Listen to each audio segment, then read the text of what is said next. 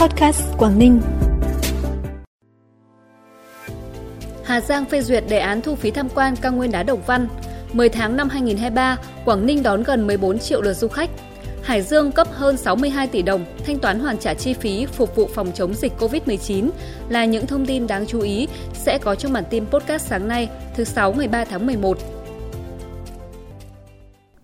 Thưa quý vị và các bạn, Ủy ban nhân dân tỉnh Hà Giang vừa phê duyệt đề án thu phí tham quan công viên địa chất toàn cầu UNESCO cao nguyên đá Đồng Văn thuộc các huyện Đồng Văn, Yên Minh, Mèo Vạc và Quản Bạ với mức thu 30.000 đồng một người lớn một đêm lưu trú, trẻ em là 15.000 đồng một người. Một số đối tượng được miễn phí 100% như bà mẹ Việt Nam anh hùng, người khuyết tật, người trên 70 tuổi, trẻ em dưới 6 tuổi – một số khác được miễn 50% như cựu chiến binh, trẻ từ 6 đến 15 tuổi. Số tiền phí thu được sẽ được trích lại một phần cho các cơ sở kinh doanh lưu trú, số còn lại sẽ được nộp vào ngân sách để phục vụ phát triển kinh tế xã hội vùng công viên địa chất. Dự kiến tháng 12 tới, Hội đồng Nhân dân tỉnh Hà Giang sẽ họp và cho ý kiến vào đề án thu phí này. Theo thông tin từ Sở Du lịch Quảng Ninh, 10 tháng năm 2023, các điểm đến trên địa bàn tỉnh đón gần 14 triệu lượt du khách, tăng trên 40% so với cùng kỳ năm 2022. Trong đó khách quốc tế đạt gần 1,4 triệu lượt, tăng gần 8 lần so với cùng kỳ năm trước. Tổng doanh thu du lịch đạt trên 29.100 tỷ đồng, tăng trên 60% so với cùng kỳ năm 2022. Để đạt mục tiêu cả năm 2023 đón 15 triệu lượt du khách, trong đó có 2 triệu lượt khách quốc tế, những tháng cuối năm, ngành du lịch Quảng Ninh tiếp tục tập trung thúc đẩy các thị trường khách du lịch tàu biển, tổ chức các sự kiện văn hóa du lịch thể thao gắn với đặc trưng mùa thu đông, đồng thời tăng cường quản lý môi trường du lịch, bảo đảm môi trường du lịch văn minh, an ninh, an toàn cho du khách, xử lý nghiêm các hành vi vi phạm pháp luật theo quy định. Theo thông tin từ Sở Du lịch Hải Phòng, trong số hơn 6,8 triệu lượt khách du lịch đến thành phố Cảng 10 tháng năm 2023, có hơn 825.000 lượt du khách quốc tế, tăng hơn 54% so với cùng kỳ năm trước. Với con số trên, thành phố Hải Phòng đã hoàn thành gần 94% kế hoạch cả năm 2023. Hai khu du lịch Cát Bà và Đồ Sơn tiếp tục trở thành trọng điểm thu hút khách du lịch đến Hải Phòng, nhất là du khách quốc tế. Để hoàn thành mục tiêu đón 7,3 triệu lượt khách du lịch trong năm 2023, cũng như tạo đà cho du lịch năm 2024 và những năm tiếp theo, thành phố Hải Phòng tăng cường tuyên truyền quảng bá những điểm đến phù hợp với nhu cầu, thị hiếu của du khách dịp thu đông, tập trung khai thác tour du lịch nội đô, du lịch ẩm thực, Dự án cầu Đồng Việt là cầu dây văng đầu tiên và lớn nhất của tỉnh Bắc Giang với tổng mức đầu tư gần 1.500 tỷ đồng vượt sông Thương nối với tỉnh Hải Dương. Khi hoàn thành, cây cầu được kỳ vọng thúc đẩy lưu thông hàng hóa, phát triển du lịch, tạo điều kiện thu hút các nhà đầu tư vào các khu cụm công nghiệp của tỉnh Bắc Giang – Dự án được khởi công vào tháng 6 năm 2022. Hiện nhà thầu đang đẩy nhanh tiến độ với 4 mũi triển khai thi công. Tiến độ dự án hiện đạt 70% khối lượng công việc. Dự kiến cầu Đồng Việt sẽ hợp long vào cuối tháng 8 năm 2024 và hoàn thành đưa vào khai thác vào cuối tháng 9 năm 2024, vượt tiến độ 3 tháng theo cam kết với chủ đầu tư.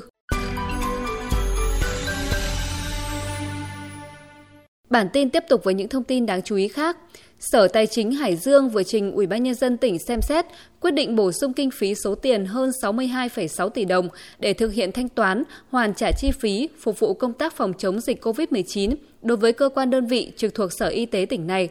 Trong đó năm 2021 là hơn 16 tỷ đồng và năm 2022 là hơn 46 tỷ đồng. Từ năm 2022 đến nay, các đơn vị thuộc Sở Y tế Hải Dương đã nhiều lần đề nghị thanh toán hoàn trả chi phí phục vụ công tác phòng chống dịch COVID-19 Tuy nhiên, việc này gặp không ít vướng mắc do nhiều đơn vị lập hồ sơ chưa bảo đảm, nhiều nội dung chi vượt định mức theo quy định. Liên ngành hai Sở Y tế và Tài chính đã nhiều lần phối hợp tổng hợp ra soát, điều chỉnh theo đúng quy định, đảm bảo không để xảy ra thất thoát lãng phí. Dự kiến việc thanh toán, hoàn trả chi phí phục vụ công tác phòng chống dịch COVID-19 cho các đơn vị sẽ được thực hiện ngay trong năm nay.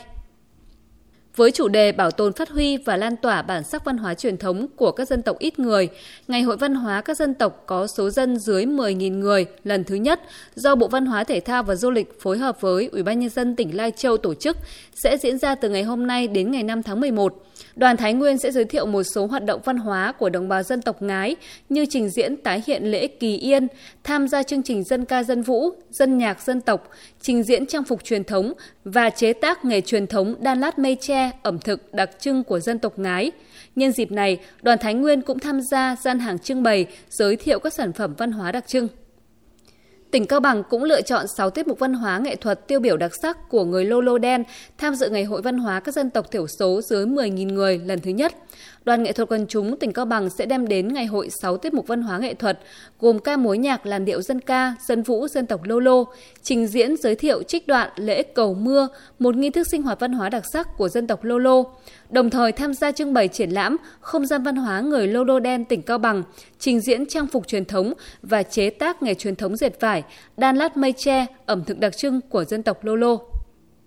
Tiếp nối thành công của triển lãm lần thứ nhất năm 2022, hôm nay triển lãm Sắc Tràm lần thứ hai của nhóm họa sĩ Bắc Cạn sẽ khai mạc tại nhà triển lãm 16 Ngô Quyền, phường Tràng Tiền, quận Hoàn Kiếm, thủ đô Hà Nội. Triển lãm lần này có sự góp mặt của 48 tác phẩm, hứa hẹn tiếp tục đem đến cho công chúng yêu nghệ thuật cái nhìn đa chiều, nhiều màu sắc về bản sắc văn hóa và đặc trưng đời sống sinh hoạt của bà con dân tộc vùng núi phía Bắc. Triển lãm sẽ kéo dài đến ngày 12 tháng 11.